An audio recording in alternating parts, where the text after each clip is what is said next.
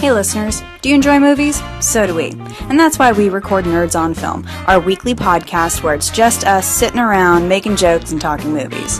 In fact, if you guys have not subscribed to that already, you really should. I'll wait. Have you done it yet? You haven't?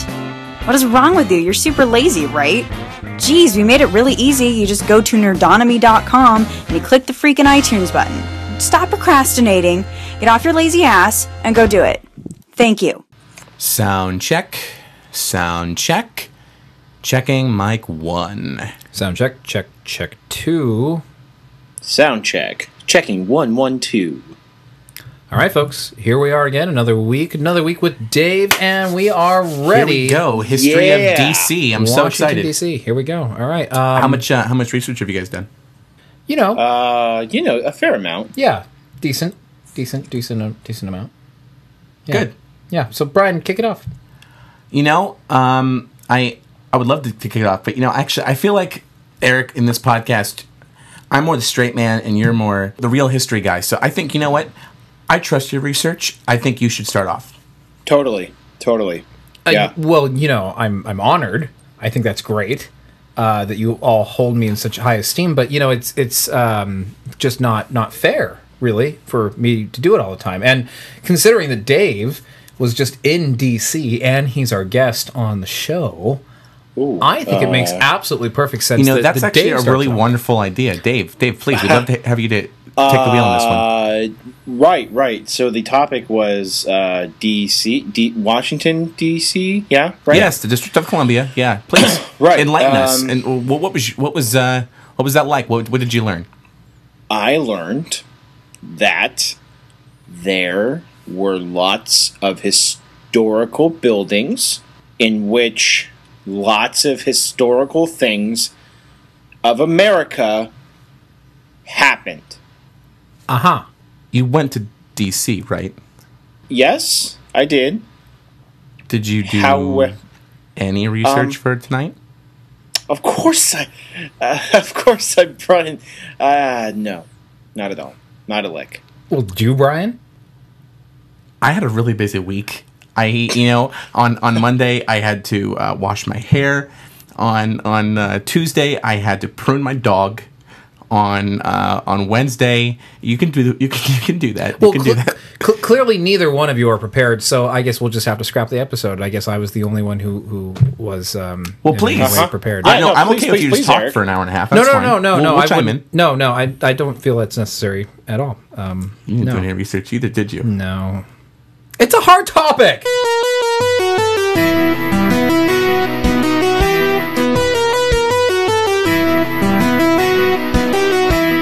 Welcome to Nerds on History. I am Eric Brickmont. And I am Bryan Moriarty, and tonight joining us for a very special episode for multiple reasons.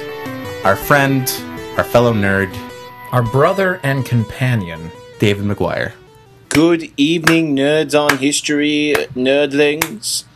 I thank you for taking me in on this hot, hot night, allowing me to share the wisdom of the. Okay, thank you. Okay, don't ham it up. Yeah. Okay, Yeah. sorry, sorry. This is not Shakespeare. Let's, let's bring it in. This is Nerdonomy. Uh, Let's right. just. So, I would love to How's do it that. going? Today, we will talk to you about an important part of history. Part of history. It was on this day in 1571 that the King of England ordered to his servant to have the first ever peanut butter sandwich. To which the order was read dramatically. and it was which- read by George Washington Carver. Never mind, he was not born for another 300 years. he had also Needless invented, to he also, actually, he did find a way to use peanuts to make a flux capacitor. I was going to say that George Washington Carver was actually a Time Lord. uh, I believe that is true. I think he was actually the original doctor before William Yeah. Hartnell. That would be great if, we, if I only had put that in. Did you know in our April Fool's episode? Did you know that George Washington Carver used peanut oil to make the world's first flux capacitor? well, before we get started into our topic, uh, we of course have some great listener feedback that we'd like to share with you. Kyla, one of our most loyal listeners, as we've talked about, she is neck and neck with your Aunt Teresa, Eric, for number one listener. It is a photo finish. Uh, the jury's still out. It has Yeah. not been de- uh, decided yet. I mean, for those who haven't figured it out, right, Kyle is a very close friend of both of ours, and she actually sent me a very interesting piece about um, Judaism. We had talked about how, uh, when we were talking about um, bat mitzvahs, how in more liberalized conservative Judaism, um, it was not uncommon for women to get up in front of the and no, in the congregation and take part in the service, but they just weren't rabbis. And it turns out um, there's an article in the LA Times that she sent me that uh, it goes back to 1985, actually, February 16th, when a rabbinical assembly voted to allow women to be rabbis, like uni- like universally in conservative Judaism, women were allowed to be are allowed to be rabbis now, and I did not know that. It was uh, very awesome. very interesting. Yeah, I had no idea. I don't think I've ever met a female rabbi before. I've met a few. Yeah, Really? Yeah, absolutely. It's wildly common in Reform Judaism, um, but this was uh, pretty unique to because conservative Judaism still keeps to pretty pretty strictly to the laws of the Torah, Well, uh, but I'm- they're just more liberalized when it comes to equal rights of sexes. I'm curious though because in, in Hebrew you have a very uh, distinct masculine and feminine uh, for many words. And I'm, do, is there a female version of the word rabbi? Well, the word rabbi just means teacher, right? That's all it means. True, So- but there are also you know uh, variants for male and female teacher in other languages. I'm just curious if it's the same in Hebrew. That's an excellent question, and I wish I had the answer, but Our unfortunately, Jewish I do not. listeners, if you happen to know Hebrew, please let us know. Yeah, please, if you're an expert on Hebrew, let us know. That would be awesome. Um, that's the only piece of feedback I have. Although there, were, there was one other that I think we got this week from We- the we- Facebook page, right? Well, we do have another email from Cam, and uh, you know our listener has some great things to say about the Philippines uh, and the way that boys are being circumcised at a specific age, uh, closer to twelve or thirteen, which is pretty much the exact same age. And yeah, I'm going to tie in in ancient Egypt that they did uh, with with ancient Egyptian boys. Yeah, and it's also about the same age they do it in Turkey and in uh, many parts of Islam as well. Yeah, so it's not not totally uncommon, um, but it is a I can imagine a much more frightening procedure. A little bit, yeah. I don't remember, and there you go, a little bit of sharing with my uh, listeners out there. But uh, I, I don't remember when the procedure was performed to me because I was a baby, obviously, and I have no recollection of that. Well, I think in in Western medicine, it's pretty much done like the day of your birth. Like you you never notice it because you're you know maybe only a few hours old, and your body is processing so many different things right now, and it probably won't even register the pain because it doesn't even know how to identify pain at that point.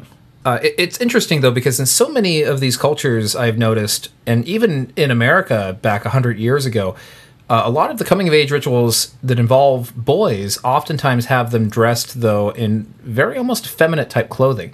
There's a picture of my grandfather who was a, a very very young child, maybe a year and a half, just able to stand, and he was having his uh, formal picture taken for his uh, for his baptism and he was wearing a dress like like a girl's dress and bonnet almost and apparently that was extremely common 100 years ago that little boys were oftentimes dressed more or less like girls even for their their baptisms Yeah, there's a there's a garment that you wear that's like a long tunic, and it looks very dress like. And actually, there are boys are still worn in that today when they get baptized. I'm Yeah. pretty sure I was. Well, actually, I was baptized twice. Did I ever tell you that story? you're baptized twice I was baptized twice. Yeah. So does that make you like a super duper Christian Um, or it's, Catholic? It's a, it, it does make me a very very double Catholic. Yes. what it means is that he can convert to another religion but he still can come back only one more time There you go. You see, exactly. Um, no, actually, without getting into too much detail because it's not really relevant to tonight.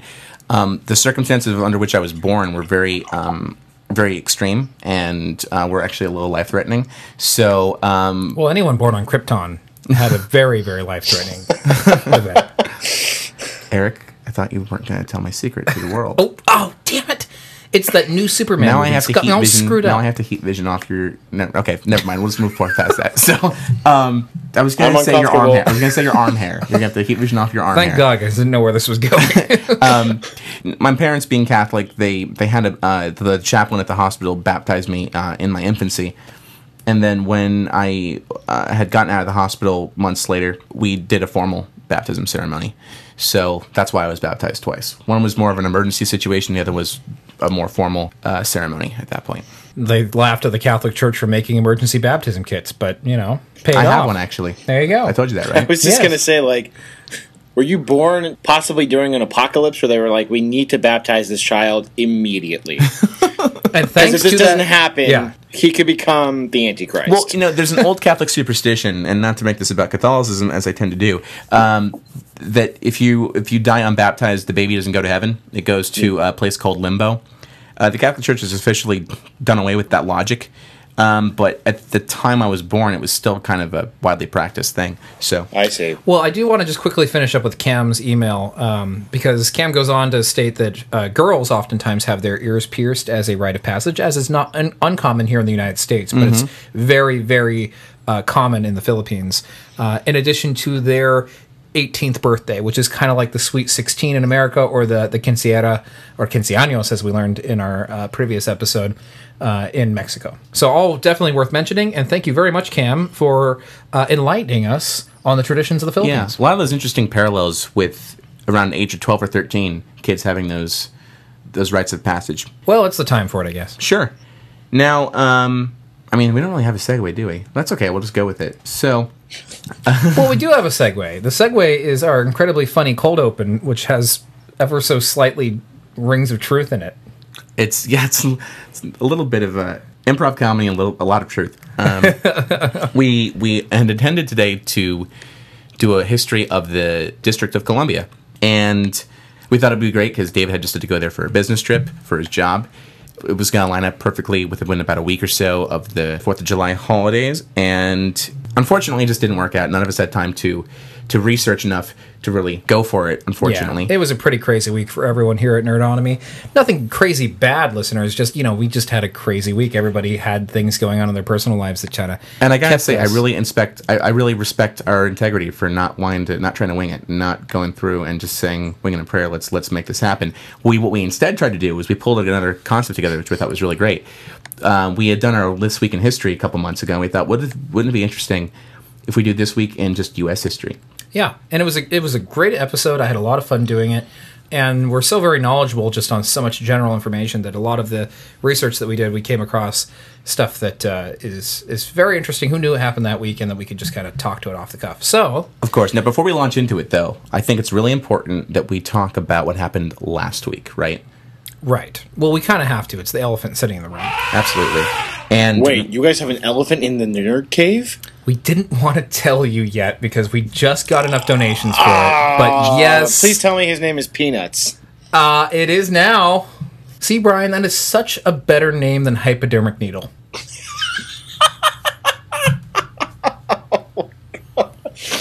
Oh, the puns. Okay, so uh, what's really important?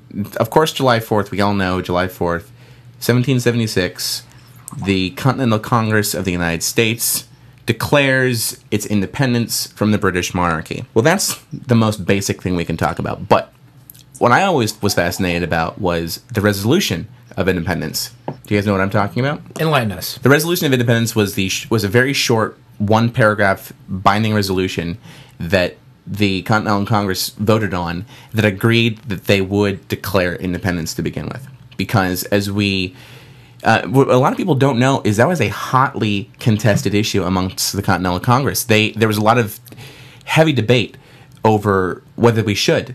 I remember from the John Adams miniseries, which uh, was a very historically accurate film series. Of course, not you can't get it 100 percent right, but But surprisingly historically accurate. the two the two colonies who they had a hardest time convincing was New York and Virginia Yeah. right?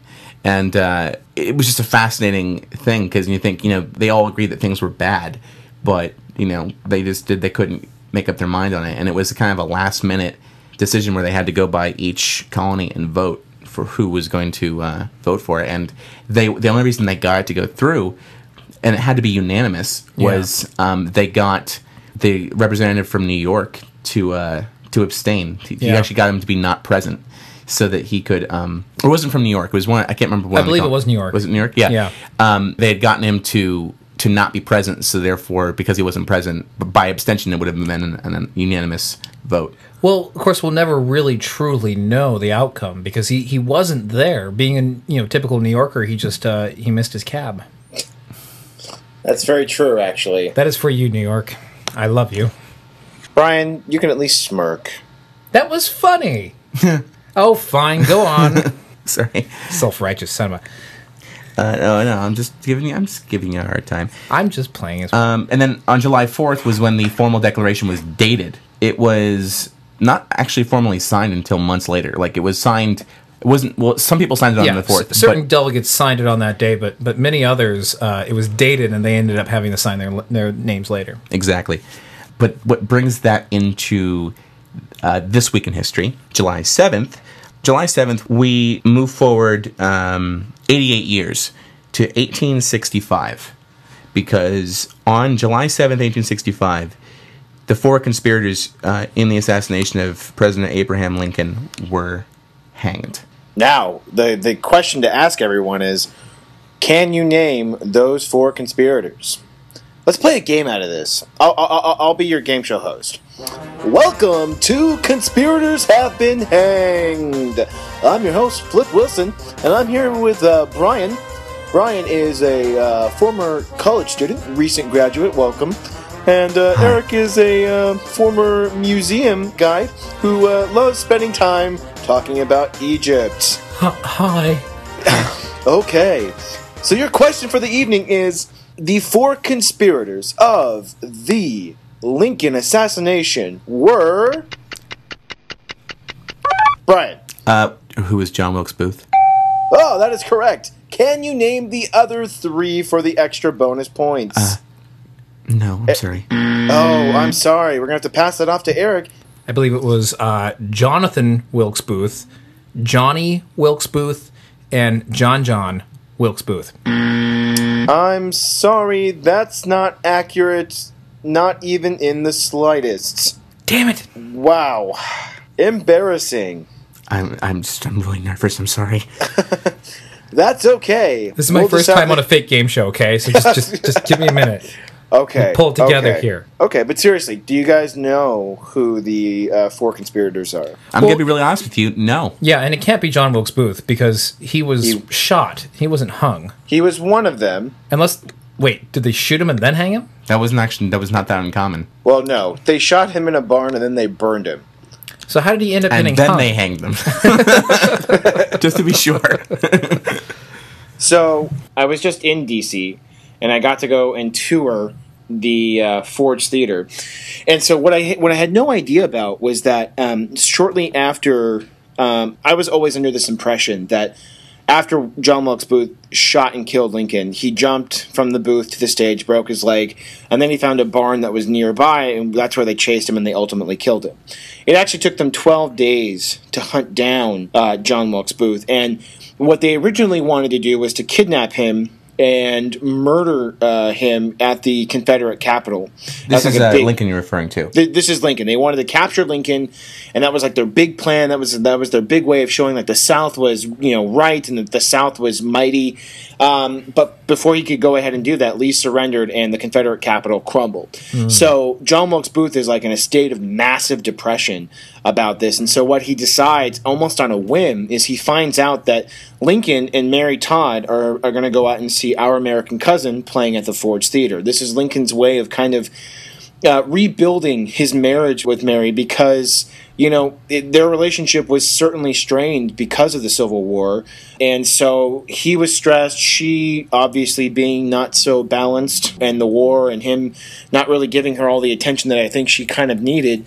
There was a lot of tension between the two of them. So this was their way of kind of rectifying that. Um, and so word got out that that was happening, and literally the plot to assassinate him took place over the over an eight hour period.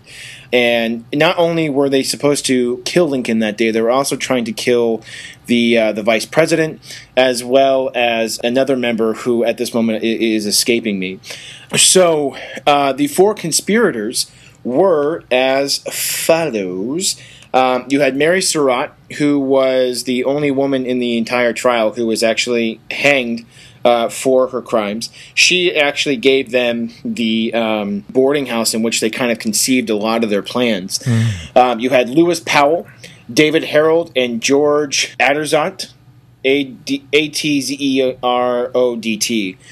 And so these these four conspirators were the ones that had primary effect Um, and I believe George was actually the one that was supposed to murder the vice president, but he went to the hotel the vice president was at, chickened out, got really drunk, and then, and then just left because he couldn't do it. That's so awful. The meeting afterwards. Did you do it?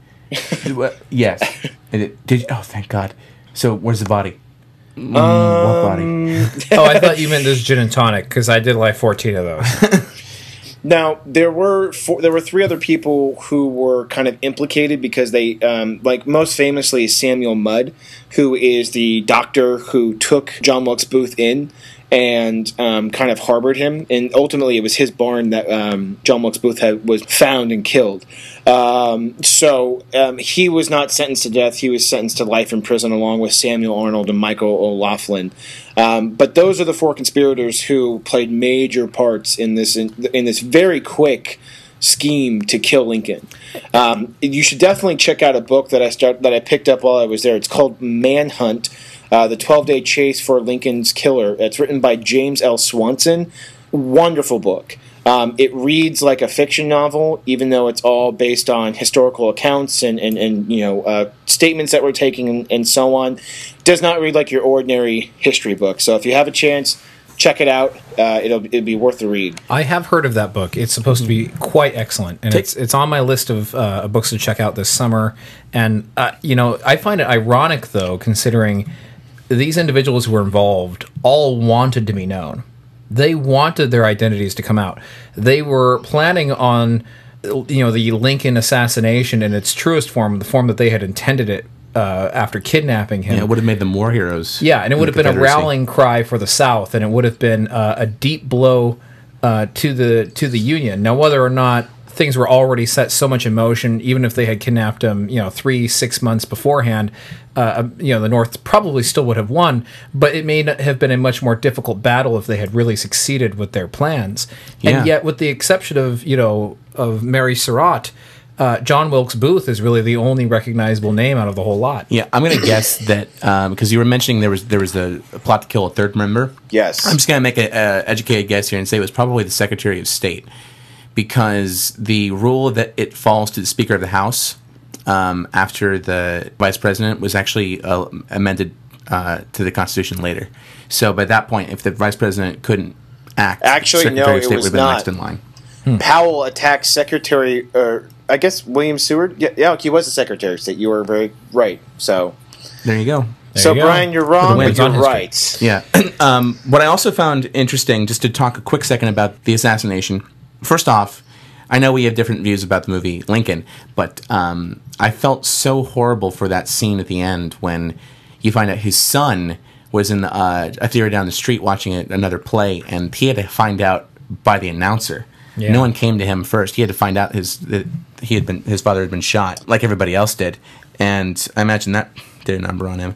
Um, but one little historical detail, since you mentioned Mary Todd Lincoln for a second, if you notice in that movie, they never refer to her as the first lady because at that point in time, first lady was not an actual formal term. You notice that she actually asked to be called Madam President at one point in the movie, and that's actually 100% accurate. Hmm. The wife of the president, up until I think the late 1800s, was referred to as Madam President. Hmm. Hmm. Interesting. Never knew Yeah, that. or well, Mr. and Mrs. uninformed me that she preferred Madam. So Well, there you I, go. I know that we we started out uh, a little bit forward after the Civil War, but I wanted to talk about uh, real quick and for the same day, July seventh, eighteen sixty three, the United States actually began its first military draft. That's the very first time that our military ever drafted anyone into service. And if you had three hundred dollars, you could be exempt. but three hundred dollars in 1863 was would have probably been somewhere like in the tens of thousands for today. It would have been a lot of money, but what I'm saying is that uh, you know, jump forward to Nam, uh, and you know, you, you didn't have that same kind of money buying You, people you out. didn't have that option, yeah. Well, sometimes you did. Sometimes it bought you a position somewhere else, but you were still getting drafted and you were still getting. Yeah, I the- think I think with military. Nam, if in some cases, uh, if you showed that you were actually a student, um, you could actually uh, be exempt from um, having any sort of affiliation with the war. So Yeah, I mean, there's been a lot of kind of interesting draft rules over the years. Um, I think that most of them, though, by the time they're in effect, it's it's worst case scenario. So you know, in the Second World War, if you're the last surviving male member of your family, you get to go back. Well, whoop dee. That means that all my brothers that got sent off to the war are dead, and my father just died. Yeah. Yay! Yeah, you know, it's not exactly you know, no matter what, y- Well, these exemptions are yeah, I usually mean, pretty negative. World usually. War II, the draft of World War II. I mean, the rules were a lot more lenient. They were taking men up into their early forties. They were taking anybody they could, you know, to get into um, the war effort at that point. You know? Yeah. Anyway, wanted to, to mention that, and also perhaps most importantly for this day, in my opinion, anyway, uh, in 1928, sliced bread is sold for the very first time in Missouri. I've got a couple of interesting ones. And sliced bread. Sliced bread. Top that one, Bryan. Um, the Beatles are bigger than sliced bread, right? Isn't that the the, the motto? I think it's bigger than Jesus, but sure. That's Yeah, we'll go didn't with that, that. get them in trouble? I think if it was sliced bread, there would have been only a couple of really angry Missourians. That'd be so great if they were like, "Well, I think the Beatles are a little bit better than sliced bread," and all I these mean, Missourians are like, "What? Mis- How Missouri dare erupts in you, riots. sir?" I mean, let's St. Louis is on fire. let, let, let's be clear here. This is pre-sliced bread. This is not like saying people up at that point were just breaking off the loaf or just eating entire loaves of bread. Like, oh my god, I'm so full. you know, you know. Um, but this is the first time that you didn't have to worry about screwing it up. Yeah, interesting to note. Butter sales doubled after that. And the Wait, invention, that's a total lie. I have and the no invention idea. of the toaster Guys, was shortly I have this thereafter, was it not? Guys, I have this great combination. Okay, go with me. Sliced bread. Okay, okay. Where are you going with this? And butter. Oh my God! I hit, where is the butter? Where is the bread? I must try this. That makes so much sense. you know? You know what doesn't make sense? And this is completely and totally off topic, but I'm going to go there anywhere. Is my father's favorite snack. Have I ever told you about this? No. So he loves toast uh, with a layer of apricot jam. Okay. Okay. Okay. Uh, and then on top of that is placed anchovies. Ugh. And then on Oh, top no. of that is placed much- cheese. and that is my father's favorite snack. I'm going to hang on for a second because apricot is actually a good balancer to overly salty food. So I actually could buy it. I could buy it. Wait, wait, wait. What, I'll have him what, prepare it for you then. What Keep kind in mind, of cheese? Uh, the last time I saw him eat it, it was that strange kind of speckled mixed cheese, but in slice form. You know, it kind of looks like it's a mixture of Oh, marble. che- It's, it's almost like a Colby Jack. Yeah. It's a little odd, but um, Keep in mind though, my father completely lost his sense of smell when he was eight. so his sense of taste is far diminished. I he I, I don't know. I, I think the fact that he can't smell what he's eating is probably just a benefit in of itself. No, no way, Bryan. I, I, I have to say that his, in order to have that kind of combination of foods, your your your sense of taste or your taste of anything has got to be still intact. Like you don't just like I can't just imagine anybody with with no like taste buds at all that just goes, you know what I want to do? I want to combine apricots, fish, and cheese on a piece of bread. Why? Because I can't taste it anyways. So what's the look on David's face at the computer screen is really, really funny. I gotta say. Well, Um, I'll pass it on to my father. I got a couple more interesting factoids for July 7th. Dave, do you have anything else that you want to add? Uh, I wanted to kind of go a couple years back and say that in uh, 1846, the Mexican American War, American troops occupy Monterey and Yerba Buena, thus beginning the U.S. acquisition of California. There you go. Yeah. You know, um, there was a great piece on CBS this morning a couple months ago when they dealt with Cinco de Mayo, and they talked a lot about how you know half of the landscape of what we think of as, as the United States came from the Mexican American War. Remember, Alta California was not just California; it was also Nevada, Arizona, Utah, uh, New Mexico, Tex- a good portion of Texas. Not all of Texas, but I think a good portion of Texas um, pretty much what we consider the southwest of the country was one in that. Incidentally, interesting correlation. Those are all the similar states that have uh, issues with undocumented immigration too. So I find uh, interesting that there's that whole thing, and then yet 100 years before that would that country would have been theirs to begin with. Yeah. you know, 150 years ago would have been that country theirs, theirs to begin with. So anyway, Very good point. yeah, yeah. So, um, very interesting. Well, thank you, sir. I've got one. 1907, Florenz Ziegfeld Jr. staged his first follies on the roof of the New York Theater in New York City. So, Dave, you and I have done theater together m- numerous times. You know who Ziegfeld was, right? Not at all. Isn't that a beer? Really? Sorry. I thought it was a blimp. No, that's a Zeppelin. Now, if he had done his folly drunk while on a zeppelin, That would have been fascinating. I guarantee you guys know who a Folly is because if you were to look at a Folly, you'd say, "Oh my gosh!" Because the Follies were these women who had these extraordinarily elaborate headsets. Know, these big headdresses that were like peacocks, like they were wearing peacocks on their head. Literally, it's what it looked like. And there was actually they they called it the Ziegfeld walk because when the women float out their hands and push them to their sides, and they do that. They did that to keep balance.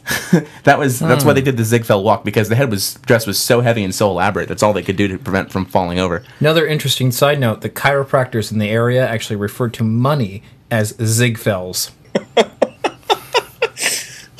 You are just oh, you're just three in zi- for I'm zi- in the zone. I hey, I liked it. I thought it was funny. thank you. I'm sure there's one other listener who agrees with you, but thank you. So, and Ziegfeld, for those who don't know, was one of the most powerful Broadway producers who really kind of helped elevate New York theater to the status that it is today. He produced lots of major works. His Follies Revue um, launched the career of Will Rogers. It launched the career of um, Bert Williams. Um, and more importantly, he actually was the co-producer or was the producer behind the play Showboat, which is the the bridge musical, what was considered what brought musical theater into a modern era, where it became more about the story and less about the spectacle of music and getting cheap entertainment. And that was also a very important part because at that point in American history, in many states, it was illegal for an African American and a white person to get married. The whole show deals with the whole act of misogyny, and I believe we talked about this in the theater We did episode. Well, actually, I believe we talked about it in our civil rights episode. We probably talked about it both times, yeah. And you know, we Wait, should, but that makes it the third time we've talked about it, which means we can never talk about it again. where, where was that rule made? I don't know. I was just kidding. Sorry, go ahead. Just now. I think we actually should do a whole episode on, on Showboat, but that's probably in, that'll be in the future. Yeah, that actually sounds like it would be interesting. I would actually like to see a rendition of Showboat uh, first, and I'm, we might be able to find something. If Oh, we can find least, we something. can always watch the movie. We can throw something together. Yeah, I promise.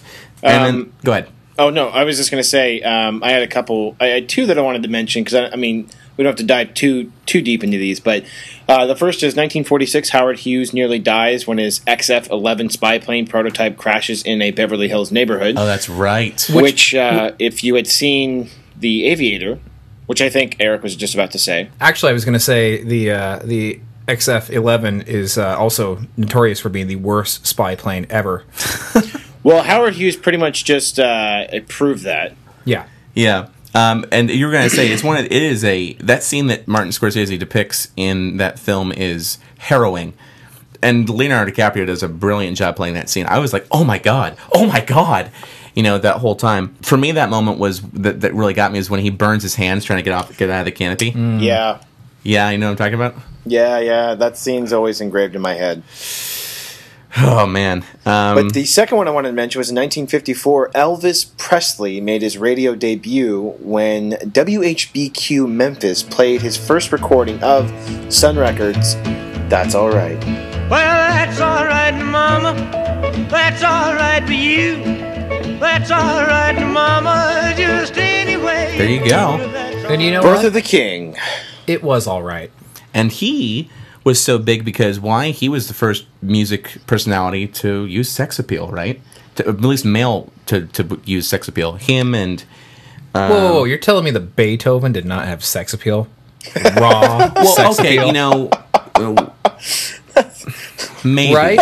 Maybe you those know, little powdered curly we wigs. can't. I'm just you know, saying. we can't all be Franz Liszt either. I'm just saying. Whoa, Um, of course because- not. I mean, come on. Um, and you actually think I'm funny, but Lisztomania, that song by Phoenix, actually that was actually a real thing. Like women swooned over Liszt. Seriously? He did because the way he played the piano was so like involved, and you know, he would get into it, and he was almost like literally the first headbanger because his hair was long, and he would get so involved when he was playing. His head would rock back and forth as he was playing. it was uh, it it apparently it was quite striking, Apparently. uh, and women would pass out. It so would, anyway, it would actually take it would take a full 45 minutes for women in the audience to to throw you were thinking the same thing I was thinking to unhook their corsets and Yes. throw them at the stage. yes exactly Which means, which back in those days, you know that if you saw a corset on the stage, List it was was well worth it. and also, underlying fine print was that you were now married to that wench. I just love that because I think of this woman. oh, I'm doing this. I'm doing this. Five minutes later, I'm still doing this. Jesus Elizabeth, are you sure you want to do this? oh no, I, I, this must be done. He must see my corset. How do I do this inconspicuously? Well, ladies and gentlemen, we do have we do have one more before we move on to the next day. Do you have one more too? no, go ahead. Okay. Let, let's dial it back, actually. Because Okay, I'm go going to say ahead. something. Go ahead. Go ahead. No, no, you, you, you do your thing, and then I'll say my thing. Uh, the last piece I have is in 1981. This is a big one. Uh, President Ronald Reagan appoints Sandra Day O'Connor to become the first female member of the Supreme Court of the United States. Gosh, July 7th was a freaking busy day for history. No That is- kidding. That is crazy. Uh, if I just may add just one more thing because it is pertinent to how we are even doing this podcast.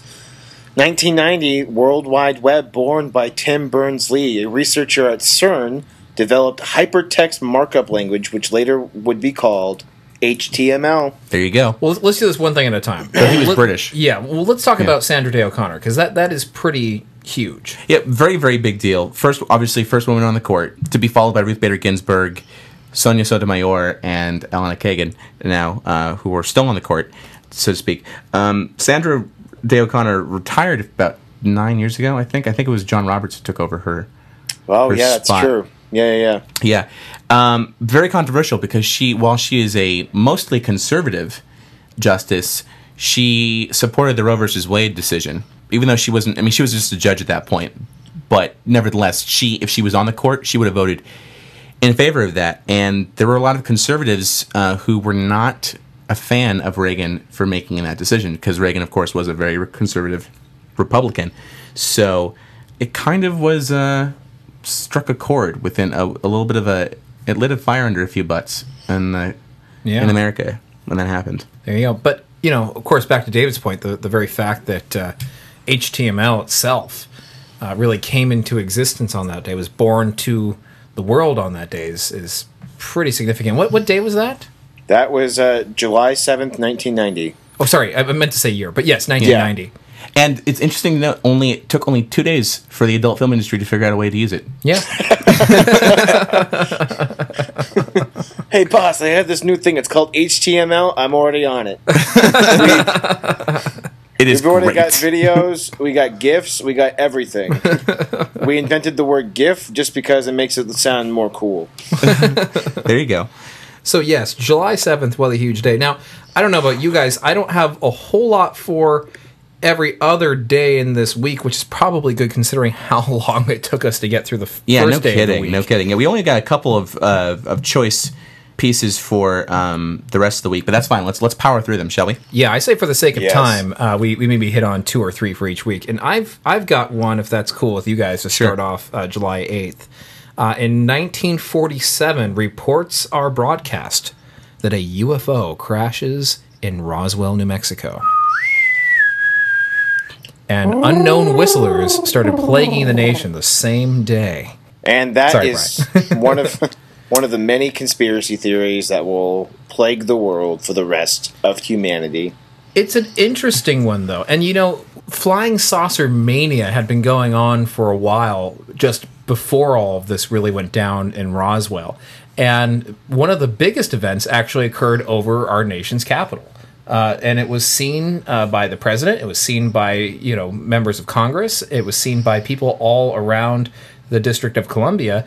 Uh, a series of discs and lights floating through the sky, and it is probably a much more significant event in terms of actual mass sightings of UFOs than the Roswell incident uh, ever was.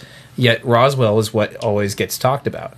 Well, Roswell gets talked about because we supposedly not only believe that a UFO crashed there, but there's there, there of course is the alien autopsy video from the 1970s that the, the No, that wasn't from the 1970s. That that that was a hoax that was done in the 1990s, that was 1990. But wasn't as it, narrated by believe- Jonathan Frakes. Didn't they believe that the footage was from the 1970s? Uh, they believed it was from the six or from the 40s. Oh, I'm from sorry. when the Okay. actual My UFO apologies. crash. But that's all mm, very uh, long since been uh, disproved. I of mean, course, of course. But there was that level of speculation. You know, Yeah. uh, it's really fascinating, and I'm No, sure it, it, it happened, guys. It legitimately happened. Oh, okay. I have to correct myself. Excuse me. It was actually uh, the events occurred on July 19th and the wee morning hours of the 20th in 1952. So I pardon me. uh, what I'm referring to uh, with the uh, the uh, UFO incident in Washington D.C. actually took place After. bef- after. But nonetheless, I, I think my point is still valid in that you know the the UFO phenomena and craze of the of the 40s and even before that in the 30s was very much, in my opinion, induced because of hysteria caused by the war. No, probably, yeah. Uh, and there's a whole lot of misidentifications going on, most likely due to military planes and, uh, you know, I know weather balloons has been thrown around for Roswell or what have you, but uh, ballooning technology was being used by the U.S. government uh, and the U.S. Uh, well, not the Air Force, but the Army Air, Air Corps at that time uh, for spy missions and for testing that equipment uh, here on the you know over the the soil of the United States before it was ever used anywhere else. So there were plenty of opportunities for misidentification. I just think it's so funny that we still, after all these years, hold on to Roswell though as being this uh, this major event in, in ufology, as it's called. That's because it is. Okay, Dave. Yeah, which of course we did find out is uh, we we discovered to be true in the 1996 film Independence Day. That's what I'm saying. Yes. Guys, obviously Roland Emmerich is a Time Lord who is just giving us bits and pieces of the future. This so stuff's first, real, man. so first George Washington Carver, now Roland Emmerich. Next thing I'm you're gonna gonna- tell me is that Keanu Reeves uh, is a Time Lord. no, no, no. He's just the one.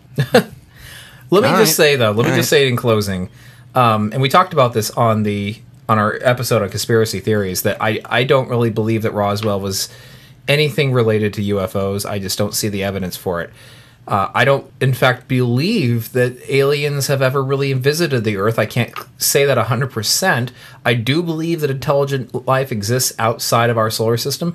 I do not believe that it is stupid enough to come to Earth. And I will leave it at that. Fair enough. And audience members, if you want to write your hate mail to Eric, he lives at blank, blank, blank, Fake Street. fake streets. or you can just email me Yeah. at the brickmont at nerdonomy. He just dropped the mic, guys. Pick that mic up. Okay, so I got a couple quick ones. Uh, 1948, just a year later, uh, the United States Air Force accepts its first female recruits. I think that's a big one, right? Starting to see more women in the military. Absolutely. Um, and then just a couple years ago, Space Shuttle Atlantis launched its final mission uh, in the United States Space Shuttle program. That's also known as one of the few times that Eric Brickmont has cried as a grown man. It's true. I was not there to see it. They When were looking very morose that day at work, I will say. Yeah. Well, I was pissed off all that week. I still am. Yeah. Yes, it. You know, again, I'll say my. I'll get on by soap, soapbox in a minute here, but the United States space program is extremely important. The Apollo program and its predecessors, Gemini and Mercury, proved that that it was a stabilizing force for our nation during one of its most turbulent times, and it is something that today, in our turbulent times, can be a stabilizing force again if Congress would put enough money behind it. And the money does exist. I know that we are in an economic downfall right now, right? But we are recovering, and one of the best ways to help the nation recover as a whole is to create jobs. One of the best ways to create jobs, as we saw in the 1960s, is to support the aerospace in, uh, endeavors that NASA is is putting forth. yeah, because you end up getting these, the invention of technologies that find their way back in the consumer market, right? Yeah, not only that, but you know, you you end up creating a whole uh, new series of jobs for people. You know, there, there's so much work to be done. You you've got to outsource. You can't just you know hire from within, so to speak. You've got to look to other companies and other. Uh, you know, uh, industries who are then going to you know need to bolster their ranks to get what they need done, so they're going to hire. Yeah, I mean, and it's all across the board too. You know, you're talking. Yes, you've got. I mean, there's a lot of engineers, right? But you've got avionics engineers, electrical engineers, uh, physicists, of course, to figure out the the logistics of how they actually get there. Yeah. Um, but everything down to I'm sure. Hey, look, that's going to create much more of a mess. We're going to need more custodians to to to to, uh, to clean up. You know, it's go- it's going to create growth for everybody if that were to happen. And you know what? Go to the moon. Look for mineral mineral resources on the moon. Go to asteroids. Go to Mars. Why not? Why that would not? be huge. It's the first time we've ever stepped foot on another planet, right? Another to be terrestrial fair- body.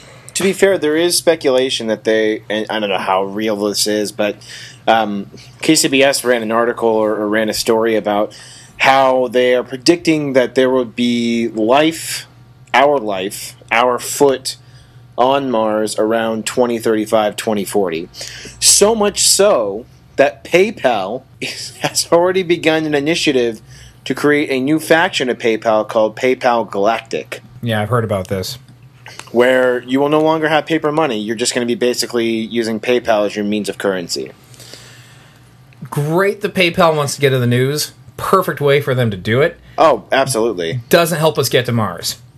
Yeah. PayPal, put some money behind the technology to get us to Mars. PayPal, why don't you and Richard Branson like team up and figure out a way to make this possible? I mean, obviously, I mean, Richard Branson is like all sorts of in space right now. It's kind of funny because he called his startup Virgin Galactic, right? He was you know, consumer space travel, right? we were going to do it. We had the Orion program on pace and on track. We were going to go to the moon. We were going to go back to the moon. We were going to develop technologies to help us live on the moon. And we were going to take that and we're going to use that to springboard ourselves right on over to Mars. And they mothballed it. And it pisses me off.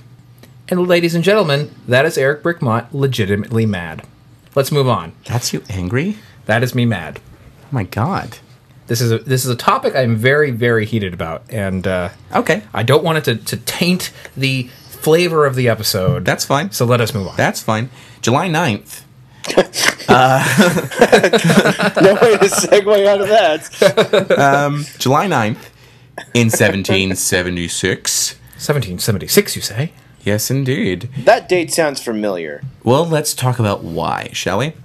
Uh, George Washington ordered the Declaration of Independence to be read out loud to members of the Continental Army in New York, New York, for the first time.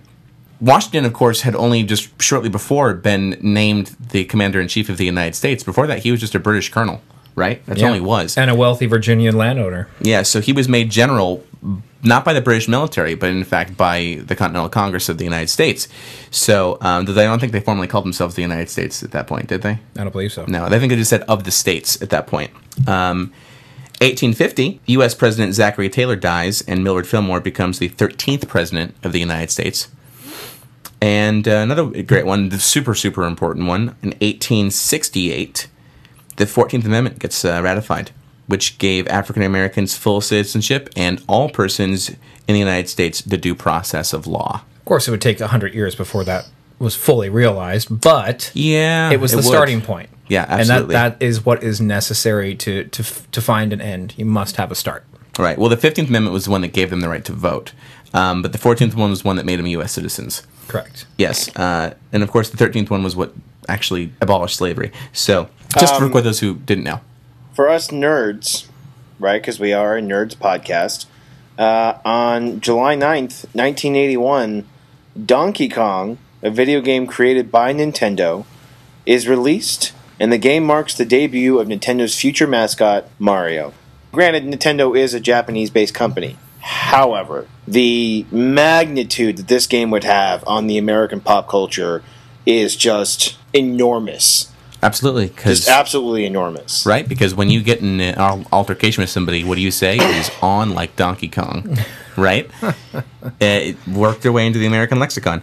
Um, but also, you know, this is a, I'm sure, a, a ritual day for video game nerds all around the world, tantamount to uh, Christmas, I imagine.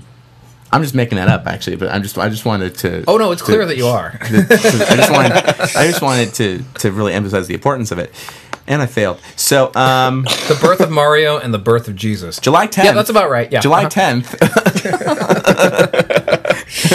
Those are pretty synonymous, at least in And my if you book. would like to send your hate mail to Bryan, uh, don't. Um, David After at this episode, we'll- nerdonomy.com. after this episode, we'll have a whole episode on uh, Nerdonomy hate mail. The very first, first, first segment we will have for that. oh my god!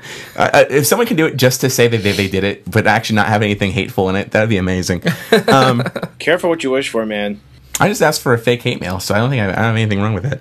Um, okay, so July 10th. What do you guys have? 1821, the United States takes possession of the newly bought territory of Florida. And on From that Spain. day, the orange juice industry was founded. Uh, that and the very first retirement facility came into effect. That's Well actually done, very sir. true. Uh, a side story is as soon as we bought it from Spain, lots of retirement communities just kind of popped up everywhere. And that's when you actually see the first golf course. People think that it was Scotland. No, no, no. America. Interesting. 1821. I did not know that. Cross parallel cultural development. They just sprung it completely independently of each other on different sides of the globe. There you go. But they even came up with the same word for it. Go figure. Yeah. Um, going back about 50 years to 1778 for a moment, in the American Revolution, Louis XVI of France declares war officially on the Kingdom of Great Britain, thus establishing their formal union with the, the colonies and uh, having an official ally in the Revolutionary War. and helping us win several key battles by uh, you know providing us with uh, with arms, providing us with provisions, and providing us with naval support. And training, too, right? There Yeah, were, I mean, not that Washington wasn't an adequate military. I will say. I will say, in order to fight any war, you certainly need to have arms and legs in order to be a viable soldier. So, Yeah, it, so- it, thank you, Louis, for giving us that, that capability. Slightly different arms. Uh, they weren't providing us with prosthetics. They were they were giving us guns. What was So the wait. joke from Family Guy? The right to bear arms. I don't understand why people misinterpret it. Everyone has the right to bear arms. They're holding two, two furry clawed Everyone has the right to bear have a, a pair of bear arms on their wall. I don't get it. Yeah, so very interesting. And of course, if it wasn't for French naval power, they, we wouldn't have been able to win the war. Indeed. I got Uh, two for you. In uh, 1890, Wyoming is admitted as the 44th state uh, of the United States. Good old Wyoming. And I've driven through Wyoming once. Very flat, I hear. That's all I have to say about that. Uh, nothing against And Wyomings. There Wyomingans? goes all of our Wyoming listeners. Wyomingites? Thank you, Bryan. Whatever you call them. Um, I uh, believe they're just referred to as wise. I do know that there are more people in the city of San Jose than there, than there are in the entire state. And they really, really love to mount animal heads on the wall. Yeah. Well, who doesn't? Yeah. Well, one- with the hotel we stayed at when we were uh, driving from California to, to Denver, but yeah, we so many animal heads and all kinds, not just like mammals, birds. I'm sorry. What hotel were you staying at? The I don't Bates remember. Motel? Bates Motel, I believe. Exactly. Well, it wasn't. It wasn't like they were into taxidermy. It was just they like to, you know, cut off heads, um, or have stuffed heads. Anyway, so I guess it is a little bit of taxidermy, isn't it? But I, when I think of Norman Bates, I think of birds, like full-on birds, not just like the heads of birds. Forget this.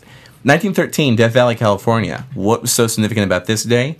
Well, the temperature was recorded to hit 134 degrees uh, Fahrenheit, which um, to this day is the highest temperature ever recorded in the United States. and my father is recorded as saying, "Gosh darn it, I can't believe I missed it."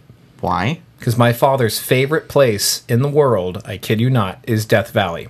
And he prefers it when it is well over 120. Is that where you get your imperviousness to heat from? Yes. Seriously. Anyone who knows my father knows that my father he he's like a dragon egg. He he he's You brought Harry nourished Potter into it. Yes. Oh my god. He's nourished by fire.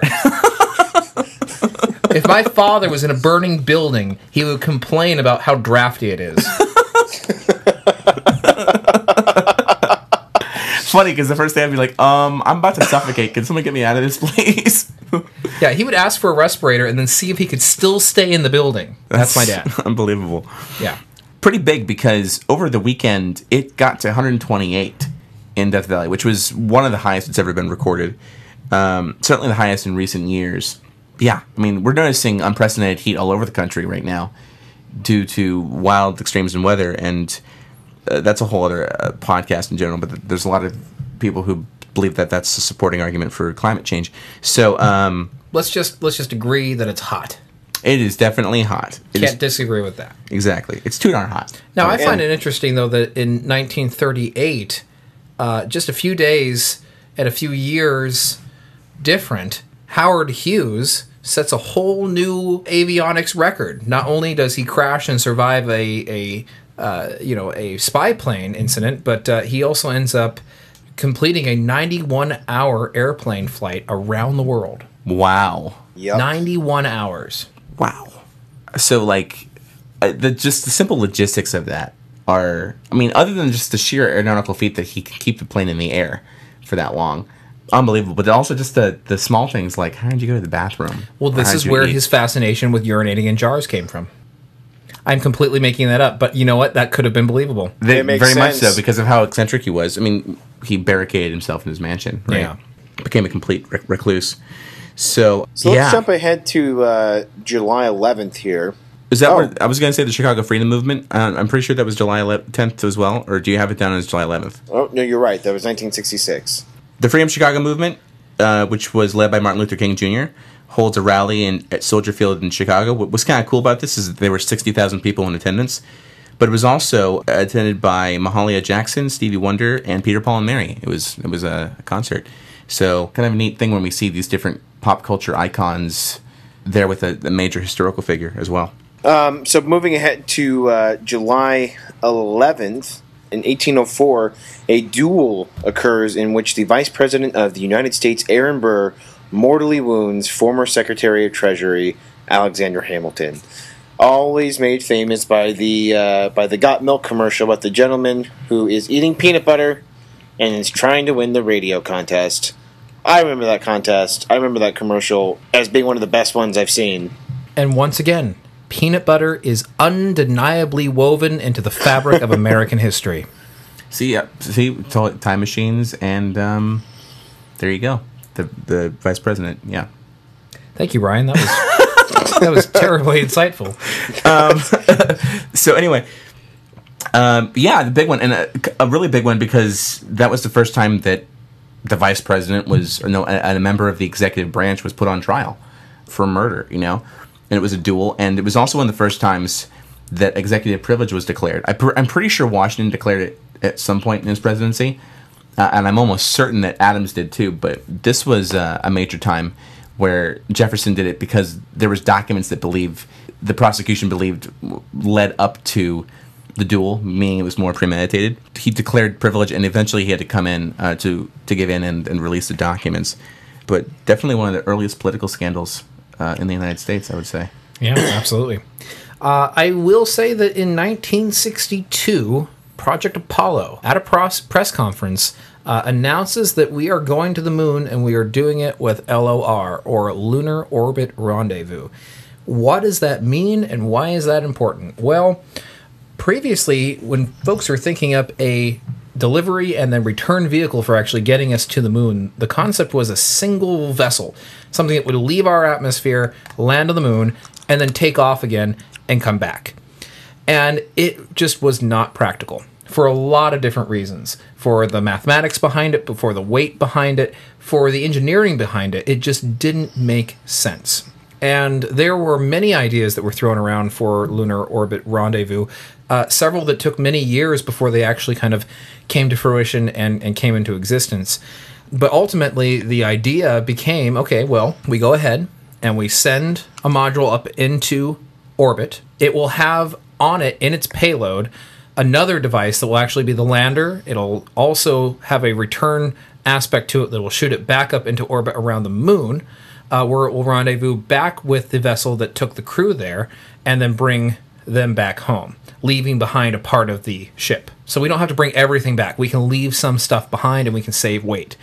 And this was tricky because it included so many firsts that had never been done and included so many variables and included so much danger and yet they were able to accomplish it in a very very short amount of time uh, and when the public first heard about this there were many people who were highly skeptical that they would ever send someone to the moon let alone send somebody to the moon and have them return back alive.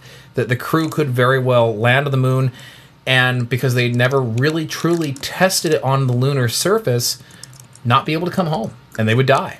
And their bodies would remain up there as this terrible reminder that we never made it back.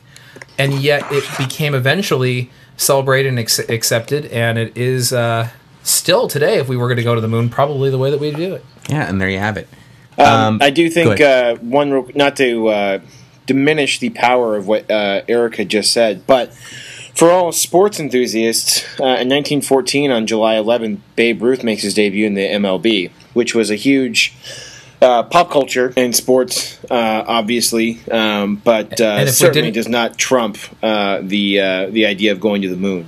So was this he? Because I know he played for three teams. He played for, I believe, the Atlanta Braves, the Boston Red Sox, and then The Yankees, I the- of course, the Yankees, right? So I think this must have been when he was Atlanta. It must have had to have been Atlanta because I, I know he he retired from the Yankees when he retired from from baseball. Um, any sports nerds out there? Again, it's a bit of an oxymoron. But if you uh, any baseball nerds out there, probably are. Um, I can tell you right now, he uh, played for the Boston Red Sox in 1914 to 1919, New York Yankees from 1920 to 1934, and then he spent his last year at the Boston Braves. Boston Braves. Okay, so they moved to Atlanta later on. Gotcha. Okay, thank you. So I got the teams right. I just got the timings mixed up. Cool. And I gotta say, if it wasn't for Babe Ruth, we would have never had the Sandlot. Do you That's guys very know true. uh, what day he was born? What year he was born? Who, Babe Ruth? Mm-hmm. No. February 6th, 1895. Why do we know that? Because my birthday is also February 6th. 1895. Bryan, you're- you hide your age well. You're not a time traveler, Nope. so you've been lying to me. Yes. Wow. completely. To jump ahead, Goodbye. I'm done. I'm done. to jump ahead to July 12th, um, the War of 1812, which everybody knows as being a very significant war in American history, um, the United States invades Canada at Windsor, Ontario. Yeah, and why did they do that? Because, well, for those who don't remember what the War of 1812 was, it was when Britain said, oh, yeah, about that whole independence thing. Yeah, we're going to need that back. Um, and they attack Washington, D.C. The White House is actually bombed, or it's burned down. I know. Burned, It's along burned. with much of Washington D.C. and most of the major monuments and uh, significant Yeah. buildings The, in the the outer frame of the White House was actually unharmed. It was just singed, and they just painted over it. But they had to rebuild the inside of the White House all over again. Um, also, the reason why they attacked Canada, not because we don't we don't like Canadians, uh, but is because Canada was still largely a British colony at that point. Did you guys know that actually under the Articles of Confederation, Canada had the the option to join the United States at any point in time? They we extended that welcome to any of the colonies who wanted to secede. Can you imagine what the nation would have been like? A lot, a lot friendlier, I think. It would have been a lot more polite language. Okay, I got another one. On uh, 1921, former U.S. President William Howard Taft is sworn in as the 10th Chief Justice of the Supreme Court, being the only person to ever serve as both President and Chief Justice. And he actually felt that he did more as Chief Justice than he did as President. yeah. He thought it was he had a much more significant role. Well, what's interesting is, and I joked about this earlier, but I did some more research, and it turns out I am correct. Uh, the robes for him were the largest ever made for a member of the Supreme Court. Yeah, cool. Because he was also, I mean, he has a couple of unfortunate records. He's the largest man to ever be president of the United States because he was like 300 pounds plus, um, and I think not a very tall guy. Or no, maybe no, he was. I think he was. He was just this this uh, giant human being. I do have to say, though, for the record, I was kidding again. I made a joke off air, made a joke on air, and it's still a joke. And I just, I, for for the sake of full disclosure, Yeah, I but just it's, have to say I, that. I know it's a joke, but it's probably true It- though. that's the that's the funniest part. yeah, it's more than likely true. And I, I don't know if this is true or not, but I remember hearing a story that he got stuck in the bathtub while he was president. Yes, Yeah. yes. There's Um, actually a photo of uh, the construction workers inputting hit, or the workers putting in his new tub, and there's like five grown men that are in that tub, sitting comfortably. Wow. Yes, uh, Taft was recorded as saying, It's a bit snug. Wow, that's unbelievable. I don't know why I have such hate for Taft. Y- y- You know, I apologize to the descendants of Taft and uh, to his ghost. May you not haunt me. Thank you. Yeah, the, yeah, that's As true. I I'm sure his descendants are are avidly listening to Nerds on History. There are some people who do believe his ghost haunts the White House, um, as the people believe that the ghost of Lincoln does as well. Okay, well, let's skip forward to July 13th, if we have nothing else. On that day in 1923, the Hollywood sign is officially dedicated in the hills above Hollywood, uh, Los Angeles, California. Of course, do you guys know what the original full sign said? Hollywood Land. Hollywood Land, exactly. But the four last letters were dropped off after a renovation in uh, the late 40s. What I will say, though, in, in conjunction with that, is on that same year, on July 14th, was the very first time the sign was neglected. Are you joking? I can't tell. Yes, I am. Okay. Sorry. I am, I am, I apologize, listeners. I'm in a funny mood tonight. yeah, I just, it's just like it, it's. There's been so many this episode. I can't. I can't tell anymore. Um, 1985, Vice President George Bush becomes acting president for the day because Ronald Reagan had to have some polyps removed from his colon. So, uh, common procedure in uh, national politics as well as state politics, actually, whenever the president is to be incapacitated uh, by the rules of the 25th Amendment, he must pass power over to the next in line. So he writes a formal letter saying, I pass power over to you. And then eventually, when he wakes back up, it's formality for the person who has power to write a letter uh, giving the power back to it's the president. It's funny you mentioned that because there was actually an episode of um, The West Wing where Martin Sheen's character is shot and he's unable to write that. So for literally a good two hours, there's like literally nobody running the country. And it's like a whole like uh, to do about it, and that's kind of like one of the main focal points of like the beginning of the second season. Yeah. Well, there was actually the whole de- debate over that when Reagan was um, shot too, because Bush was not in Washington at the time, and there was a lot of speculation of who it was. They thought it might have been a communist plot. So the Secretary of State tried to tried to run things and caused a bit of a, a scuffle because he actually didn't know he didn't know his constitutional enough to know that that had already been amended and that it was supposed to be the Speaker of the House who was uh, temporarily in charge if the Vice President was not able to fulfill his duties. Ronald Reagan's colon. How wonderful. we have reached new heights here on Nerds on History. Yes, we are sir. discussing Ronald Reagan. Ronald Reagan, uh, another February sixer, actually, as it turns out. He and I also have the same birthday. Well, I sh- certainly hope you don't have similar colons, or else your life I be certainly hope not. unfortunate either. going forward. yeah, um, very very interesting acting. They, they made it very clear it was acting president, right? Uh, when well, I think it was was it John Harrison, the first president who died in office. I think when Zachary Taylor took over from him, because they had never had a president die in office before, it was implied that there would be an acting president, and that they would you know they would figure out the president thing later on.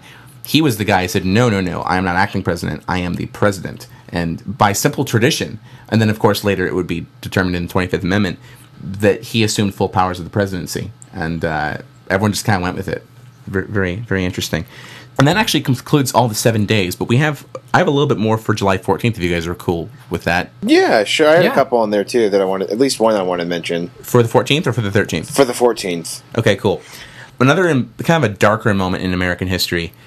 In 1798, the Sedition Act becomes law. John Adams, as president, signs it, and um, it was the first bill that made it a crime to write, publish, or utter any malicious statements about the United States government. Uh, it was one of the first attempts by the United States government to limit free speech, and uh, kind of sad actually when you think about it. Yeah, did not go terribly well for his presidency. No, it actually ruined his presidency. I would say uh, it was that, and I think the uh, peace treaty with France yeah, was what really cost him all, all of his political capital, uh, and he lost to Jefferson in the in, in his attempt to be reelected. In 1881, Billy the Kid is shot and killed by Pat Garrett outside Fort Sumner. Oh, there you go. Wow, I didn't know that. Well, that's why we're on Nerds on History, Bryan. What else you got for us, sir? That's all I got. That's what you got. oh, okay. that was my one big moment. Actually, no. Uh, one thing Eric wanted us to mention was that uh, the United States, uh, in 1969, on July 14th, the 500, 1,000, 5,000, and 10,000 dollar bills were officially withdrawn from circulation. Which is really interesting because even those levels of bills were pretty much only used for like by banks directly, and they were used for. Uh, well, I know there was actually like hundred thousand dollar bills they would do at one point, just but that was just for bank to bank transfers. They would never be publicly given. yeah, but uh, a few hundred billionaires in the world all screamed out, "How am I going to light my cigar now?" How am I gonna break this? Are you gonna give what? You gonna give me twenties? You're gonna give me hundreds? Can you Do you know how many? walking into a convenience store, you hand a ten thousand dollar bill and ask for change, and he just hands you the lease. Can you break? Can you break a ten thousand? No. Um, so, so well, I got one more actually. This is probably a good one to close on. Joseph C. Wilson. Does that name ring a bell with you guys? Not at all. No, Okay. He was uh, a U.S. ambassador, and he had written an article that was critical of our invasion of Iraq in 2003. And Washington Post columnist uh, Robert no- Novak um, kind of leaked deliberately that his wife, Valerie Plame, who we now know of as the leaked CIA operative, and kind of a very dastardly thing to do. And I mean the other word that sounds like dastard that has a, different different consonant in it.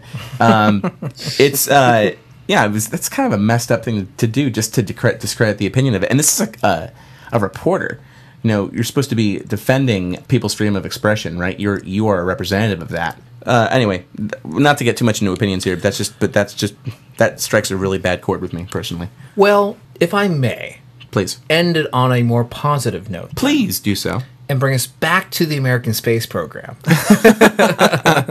Which I will Sure. I will end on a positive note, I promise. Okay. In Real quickly- 1965, Sorry, just to interrupt to kind of back up Bryan's point. If you want to watch it, there is a movie by uh, Doug Liman uh, that is about that whole situation, starring Naomi Watts and Sean Penn, called Fair Game.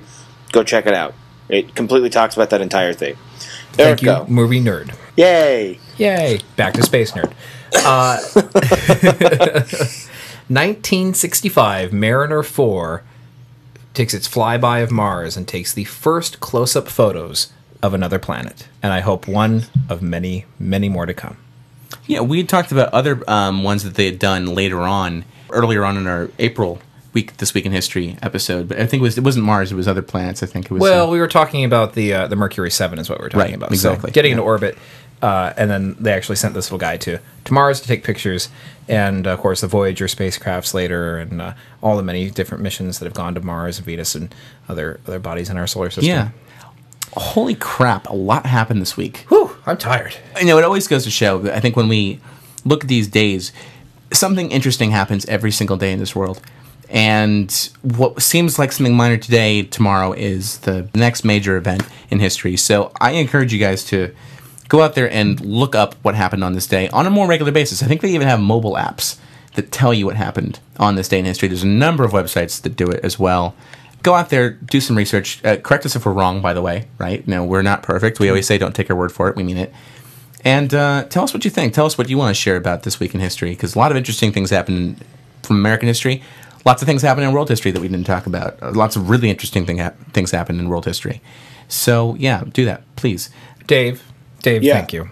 Thank you, good sir, as always, for joining us on the show. Oh. we love having you on. Absolutely. And, uh, you know, it's always always enriching, always enlightening to have you uh, on the show. It was fun. A lot of fun. And uh, ladies and gentlemen, as always, of course, you can find us at our website, nerdonomy.com, where you can click on our listener feedback button and share some thoughts and ideas with us, in addition to clicking right beneath it and giving us a lovely donation. Uh, we want to send a special thank you to all of our donators thus far. We have received our air conditioner, it has been installed in the Nerd Cave, and we are putting it through its initial tests and trials at the moment. Next is a ceiling to capture the cold air, something we probably should have thought of beforehand. However, I can guarantee you that Nerdonomy engineers are hot on it, and uh, with hot glue guns and cardboard, we will get a ceiling one day. indeed, indeed. And plus, actually, I will say there's another reason why we can do donations. And we talked about uh, in the film podcast. Um, for those who listen to both, as we know that David is helping us spearhead a new in- uh, initiative within Nerdonomy to produce video content. And Dave is actually going to be taking uh, a back seat on the podcasts. And he'll be still be on as an occasional guest. Um, but you're going to be producing and writing uh, a lot of the content, and we'll be, and I'll, we'll, we're both going to tell, produce, and direct it. I think, but that's going to be his primary focus. And any donation you guys can give will help add to the production value of those videos. Um, Absolutely. and believe me, Davey and I have done film projects before. We know how to do things on a shoestring budget really, really well. But you know, you'd be amazed how much a little bit of money can go toward making the lighting look great. You know, do some great sound, um, and to you know, honestly, costumes and food for, for people who or might be helping out the set with holding that stuff. yeah, and we're not asking for a lot. You know, just take us from shoestring to maybe bootlaces. It doesn't have to be that much. like seriously, you know, five hundred dollars can go so far. Yeah. Um, you know, um, and I mean from one person, not from a. Not, um, I, I kid, of course. Any any amount that you guys can offer, like Eric says, um, would be greatly appreciated. And of course, to keep maintaining great podcasts that you hear on a weekly basis. If you like to hear more of that, of course, you can subscribe to us both on iTunes and on Stitcher Radio. Uh, and until next time, of course, guys, stay nerdy. And we will see you next time. Same nerd time, same nerd channel, nerdonomy.com. Bye bye.